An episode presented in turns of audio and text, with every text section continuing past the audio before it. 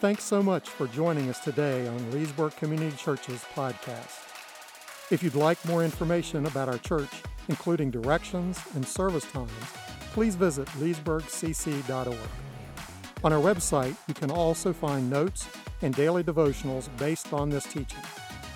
Thanks again for joining us, and we hope you like today's message. For those of you who don't know me, my name is Doug. I am one of the pastors around here. Uh, they currently have me uh, downstairs, kind of cloistered off, uh, maybe a little bit contained, however you want to phrase that. Uh, but it's a good time down there, and um, I'm so excited to be up here with you, though, because it is great to worship uh, with you and uh, worship with this part of our body. Um, and so this morning, we're going to be looking at Mark 1, verses 1 through 20. And last week, Tim gave us an overview of Mark. And we learned uh, that Mark is going to demonstrate how Jesus came uh, as a servant king uh, or suffering servant, as prophets have called him. As Mark begins his gospel, uh, we will be introduced to the kingdom of God. And the title of this sermon, if you have your notes, is, is A New Kingdom. And what's important to understand is that this is not a new kingdom from God's perspective. Uh, you see, from God's perspective, this is the exact same kingdom that he's been building since Genesis 3. However, those of us who were once in the kingdom of darkness, this is a whole new kingdom, and with it comes a whole new life. And for those encountering Jesus in the Gospel of Mark, uh, this kingdom uh, would have been very shocking for some, uh, revolutionary to others, but world changing to everyone, no matter where they came from. You see, the religious leaders of the day were not expecting the kingdom to come in this way. Jesus didn't come as a warrior king or a king demanding justice or coming to get his due. He came to show us that the kingdom was ultimately meant to bring glory to God and to build his kingdom for himself. It was not about politics or military alliances or religiosity. Rather, it was about coming to declare that God had declared peace between himself and rebellious creation. And in order to bring that good news, Mark first wants us to meet a messenger of the kingdom. And so, starting in verse 2, Mark records this As it is written, eh, written in Isaiah the prophet, I will send my messenger ahead of you who will prepare your way a voice of one calling in the wilderness, Prepare the way for the Lord, make straight paths for him. And so John the Baptist appeared in the wilderness, preaching a baptism of repentance for the forgiveness of sins. And the whole Judean countryside and all the people of Jerusalem went out to him, confessing their sins. They were baptized by him in the Jordan River.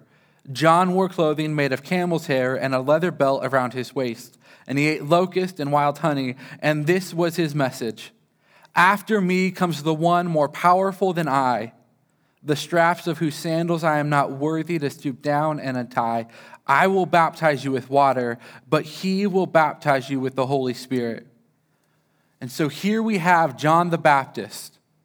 Literally, he is in the wilderness. He is the voice crying out, Prepare the way for the Lord, make straight paths for him. He's declaring that the Lord is coming, that the king is about to bring in his kingdom, and that this king was not like any king or lord that they had seen before. He was not self centered or self interested. He was not here uh, to bring about his own will for just his benefit. His will would benefit us. And in this moment, it's significant because John the Baptist uh, was the first prophet for over 400 years. God had been silent for 400 years, and his people had not heard his voice audibly uh, through a prophet for that long. And we might think, well, I haven't heard God's voice for uh, 2,000 years. I haven't, uh, we haven't had anyone since Jesus. Uh, right, but these were people who, for hundreds of years beforehand, had been hearing God speak through his prophets, his judges, and his kings.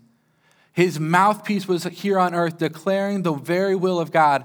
And then suddenly at the end of Malachi, uh, his voice goes silent. And I'm sure we've all experienced the silent treatment before. You're in the middle of a fight with someone, and uh, a second stretches to, to 10, 10 seconds stretch to a minute. Suddenly, five minutes has gone by, 10 minutes has gone by, an hour goes by, and all you want is to know that things are going to be okay.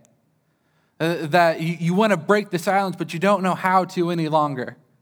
You see, for me, I, I experienced this once with one of my best friends uh, well before I met my wife. Uh, I liked a girl, and she was going to be no good for me, and he happened to like the exact same girl. I was a sophomore, and he was a senior, and uh, we both thought that, man, we should go out with this girl.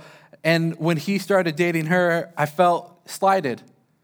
I was upset that he would go out with this girl after we had, I had said I liked her before he ever did. How dare he do this to me? And so he sent me a text message and I ignored it. And he sent me another one, I ignored that too. He called me and I hung up the phone or I just silenced him.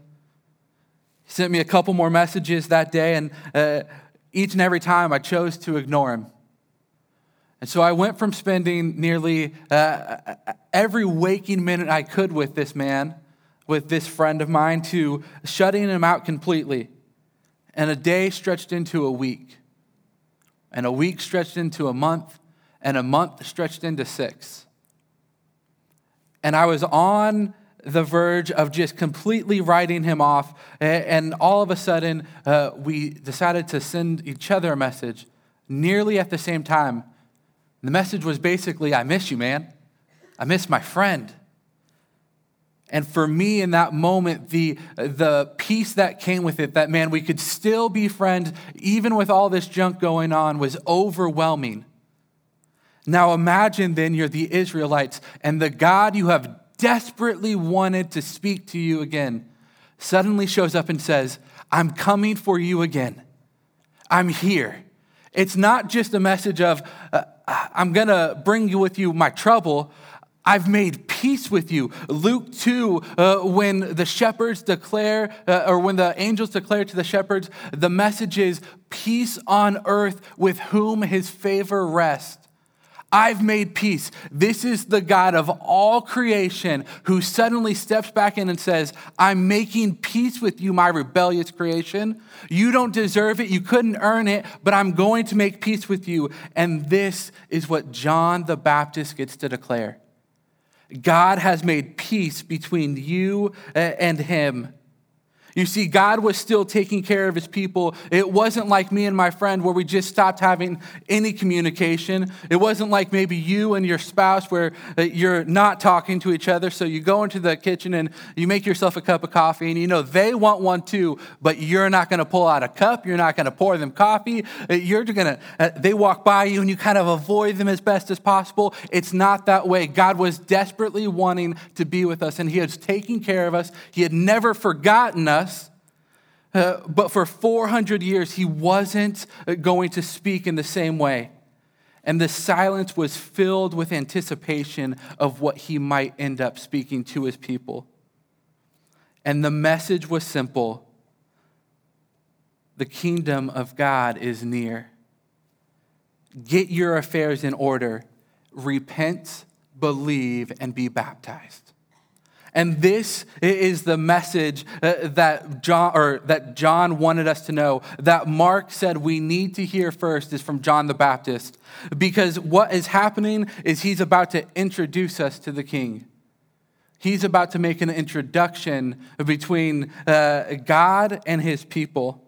You see, Mark 1 1 says this at the beginning of the good news about Jesus, the Messiah, the Son of God. This is Mark's introduction to who Jesus is. And he didn't want there to be any mistake uh, about who Jesus actually was.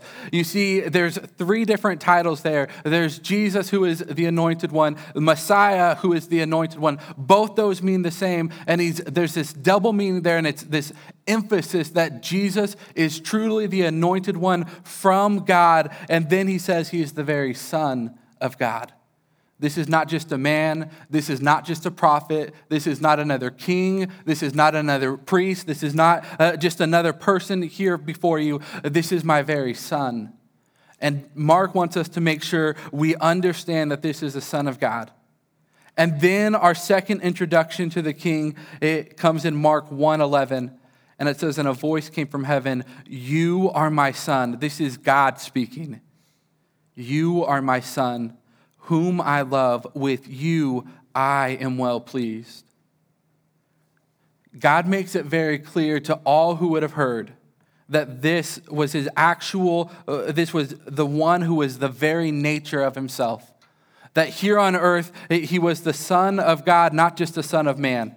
You see, God was no longer cloistered away. He stood in front of his people, he was here to be with them. And if you've ever met someone who you've only dreamt of meeting, this is a big moment. Recently, I had the chance to meet uh, kind of a hero of mine. He's a, he's a pastor, and um, he's really impacted my ministry. He's impacted the way I think. And we were at a conference as a staff, and I happened to run into him as I was walking out of a breakout session. And I'm standing there and I'm talking to him, and I'm, I'm freaking out in my head. I'm literally trembling. Like I'm holding a piece of paper and my hand is doing this and I can't stop it. I want to, uh, and I can't get the words out to communicate just how much he means to me. And I wonder if I would have the same reaction to Jesus. Do I hold him in such high esteem? You see, because oftentimes I don't know if we treat meeting our king the same way. But we should. We should absolutely treat him in that same way because he was here to show us a way forward. We had gotten so lost in our own way, uh, we had built up a kingdom that we thought was light and was pure darkness.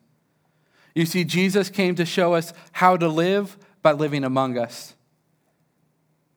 He showed us that the law was not just about right actions, but having a right heart. You see, because righteousness is doing the right thing at the right time for the right reason, this is what our king was showing us. He was showing us how to do this thing. He was showing us how to interact on a day in and day out basis. He was bringing a kingdom that was unexpected. He was coming to say that he delighted in mercy over judgment that no matter how many times we messed up, he was still going to reach out and bring us back in. That no matter what we did, uh, that this king wasn't going to cast us aside or cast us out. He was here to move us out of the darkness and into the light. And do we treat him with such great respect? Do we treat him with such great reverence uh, when we realize that he moved us to a place we never could have been before? He, uh, we declared songs that He is worthy of all of our praise, uh, all the glory, all the honor. Uh, do we truly believe it? That's what uh, Mark is wanting us to understand that He was not just a man, He was God Himself. We need to treat Him as such when we meet Him. And we don't always meet Him, well, we don't meet Him day to day, face to face, but you meet Him every time you encounter Scripture. You meet him every time you encounter another believer. Think about that for a second. Every time we encounter another believer, we are encountering Christ Himself. It is Christ living in us that we should see in one another. Do I treat other believers in such a way? Do I treat others the way he would have me treat them? Uh, that is the message he is declaring. And it's not meant to make us feel bad. It's meant to say uh, we need to do better because he deserves better. Uh, and when, uh, when Christ came in that moment, he came for uh, two reasons. First, to set up his kingdom, to say, I'm showing you the reality of the new kingdom. And then, secondly, he's inviting us in to a brand new celebration. In verses 9 through 11, it says, At that time, Jesus came from Nazareth in Galilee, and he was baptized by John in the Jordan. And just an aside, this is my absolute all time favorite verse. I say that about a lot of Bible verses. Verse 10 of Mark 1. If you don't have it highlighted, written down, memorized, memorize it. It is amazing to me. Because here's what it says Just as Jesus was, Jesus was coming up out of the water, he saw heaven being torn open and the Spirit descending on him like a dove, and a voice came from heaven You are my Son, whom I love. With you I am well pleased. It is my favorite verse Because if you get the, the picture in your mind, Jesus is in the, in the river, right? John has baptized him. He's coming up out. And before he can really come up out, it says, just as he's getting coming out of the water, God rips open heaven to declare that this is my son with whom I am well pleased. God could not wait to declare his love for his son and say, This is the one you need. I don't care what else is happening. This is the one you need. And it's foreshadowing what would happen on Jesus' death when the, te- or when the veil is torn in two. God at Jesus' baptism tears heaven open and says, This is my son. You no longer have to go to anyone but him. If you're hurt, go to Him. If you're broken, go to Him. If you need a touch, go to Him. If you need a word of encouragement, go to Him. There's no one stopping you from getting to me any longer. This is my Son. With Him I am well pleased. He is my beloved. And so the foreshadowing is also an immediate reality that the Son of God is with us. And this new celebration this baptism was not just for Jesus. You see, Jesus wants us to participate in this sign of the new covenant. And it's an amazing difference between this and the old covenant because the old covenant would have been limited to males. You only got the sign of the covenant if you were a guy because that was circumcision and it wasn't a fun sign to have to get. But all of a sudden, Jesus comes and says, There's a new celebration because I'm giving you a new covenant. Go and be baptized. And so we know that baptism is to represent Jesus' death, his burial, and ultimately his resurrection as we come up out of the water. And how amazing would it be if during our baptism or during our baptisms, future baptisms, because we only get baptized once, how amazing would it be if those who get baptized came up out of the water declaring, This is my God. I am so satisfied in him. Nothing compares. Could you imagine if someone came up out of the water, barely able to grab a breath, and said, That's my God? I love him so much. What impact would that have on a watching world? Because for those in the Judean countryside uh, that would have heard G- or God declare this over Jesus, there was no mistaking who he was and where he stood. And to a watching world, if we came out of baptism saying, That's my God, there would be no, no mistaking whose we were and what we were all about. Baptism is meant to be that. That's what the celebration is meant to be for us. It's not meant to just be a, a thing we do a checkbox to mark. It's meant to be a celebration. It's meant to be a declaring that we are his children, that we have been adopted, and that is my daddy, and I cannot wait to get back with him. I cannot wait to be near him, and I want you to know him too. That's the point of baptism. Because as soon as we get baptized, we're about to, or we're gonna go be about work. Because verse 12 picks up and it says, at once. There's no delay, there's no tarrying, there is only haste in this next moment. At once, the Spirit sent him out into the wilderness, and he was in the wilderness 40 days, being tempted by Satan. He was with the wild animals, and the angels attended him. After John was put in prison, Jesus went into Galilee, proclaiming the good news of God. The time has come, he said. The kingdom of God has come near. Repent and believe the good news. You see, Jesus didn't wait. He goes into the wilderness for one reason he goes and puts Satan on notice. The battle is won, the victory is coming. Your time is limited. You might have thought you had a foothold here, but I'm here to take out your kingdom. The kingdom has come, uh, the light has come, and the darkness has not overcome it. He went to work immediately, and he wants us to join in his work immediately also. You see, the messenger was taken away, but the king has come, uh, so the message hasn't been lost. And he's getting to work and he's saying, I want you to get to work right alongside me. He's getting ready to give us new work and a new purpose. In verse 16, we pick up as Jesus walked beside the Sea of Galilee, he saw Simon and his brother Andrew casting a net into the lake, for they were fishermen. Come follow me, Jesus said, and I will send you out to fish for people. At once they left their nets and followed him. And when he had gone on a little further, he saw James, son of Zebedee, and his brother John in a boat preparing their nets. And without delay, he called them, and they left their father Zebedee in the boat with the hired men and followed him. You see, Jesus calls these men to himself and says, Find your purpose in me. He uses language they would understand. They were fishermen. So, what else do you say to a fisherman but, Come with me and I'll make you a fisher of people? They got what the work would have been. They got that it was going out daily and dropping your net and pulling it up, and sometimes you find nothing. So you go to another spot and you drop your net and you pull it up, and man, maybe there's one or two. And some days you go out and you, you drop your net, and suddenly uh, there's way more fish than you ever could have imagined. Uh, at the end of the gospel accounts, we see Jesus doing that, showing them that the uh, harvest would eventually be plentiful, that there would be more uh, than they could ever imagine at the end of this thing, that their new work and new purpose would be better than going back to just fishing. He was reminding his people that. And so here's what I, I imagine. And I'm confident in this. This is just me speaking, so it's not fact, but I'm, I'm pretty confident he does. He says, Be fishers of men for one reason. It was the language they understood. I am not called to be a fisher of men. Because if I was a fisher of men, I would literally never come back with anything.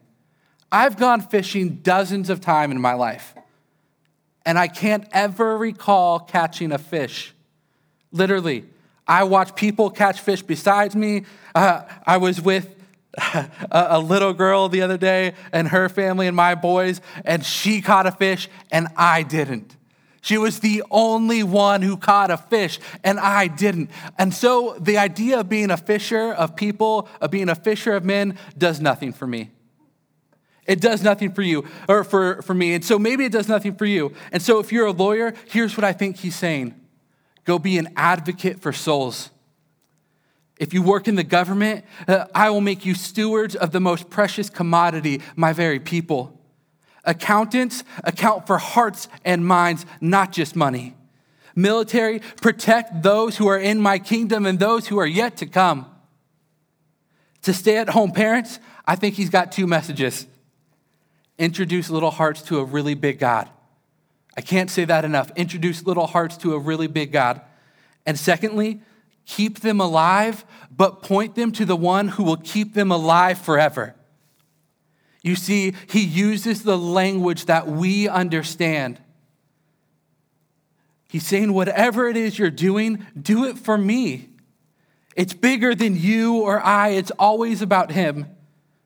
You see, when I worked at Wells Fargo, my job was to secure people's mortgages, to make sure that they were able to have a home, that they would be able to buy maybe their dream home, that they could buy the thing that they've always wanted, that they can get this piece uh, uh, of security for themselves. And I would have been wrong if I never once said, uh, While I'm securing your home here, let me help you secure your home for eternity. That was my ultimate purpose. It was never, ever about securing mortgages. It was always about securing eternities. I don't do the work, I just point them to the one who will. I say, let me be the messenger to introduce you to my king so you could join with me in this celebration. And that is the purpose of Mark 1, because uh, this is all about him. It's always been about him and his purpose for all of us. While the language will be different, the message is always the same become a messenger for me. Become a messenger for me. Become one who declares my name. Become one who declares my story. Be- become one who declares the things of me. You see, there's a song that I love, and it's called So Will I. Many of you probably know it. But the bridge says, If the stars were made to worship, so will I. If the mountains bow in reverence, so will I. If the oceans roar your greatness, so will I. For if everything exists to lift you high, so will I. If the wind goes where you send it, so will I. If the rocks cry out in silence, so will I. If the sum of all our praises still fall shy, then we'll sing again a hundred billion times. That last two lines there might not make a whole lot of sense unless we realize that the if is always going to come true. The sum of all our praises will always fall short. It will never be enough. We need more voices to lift their voices to the one who deserves all of our praise, all of our glory, uh, all of our honor. We have to declare it a hundred billion times. We can't exhaust uh, of this message because we can never exhaust our praise towards God. And so uh, we join in the work of becoming messengers so that people will know a king, so that they will uh, join in the celebration in order to get a new work and a new purpose to continue the cycle over and over and over again. Mark's message in these first 20 verses is introduce people to Jesus introduce them to a king they never thought they would know. Introduce others to the king so they can join in that celebration. It's not meant to be a sad thing when someone comes to Jesus, it's a good thing. And when they get baptized and declare that they're His, uh, that's an even better thing. Maybe not an even better thing, but a really cool thing. And then we get to say, now don't delay. Go be a messenger. Go be a messenger. Because I don't know if any of you have ever met a new believer, they're the best messengers we have. They still have a part of their life uh, in this old kingdom. They're still really tied up in it because that's where they just came out of. And so they have the opportunity and the platform to say, I want you to meet my king. I want you to meet this Jesus that I met for the first time. They are our best messengers. I don't care how theologically accurate they always are because most of the time they aren't. That's really difficult for me to say. I care about theological precision, but I care more about the message. I want Jesus' message to go out. And if new believers are the way it's going to be done, let's get some new believers. We need people who get this idea uh, that they are so excited that they want others to meet the King too.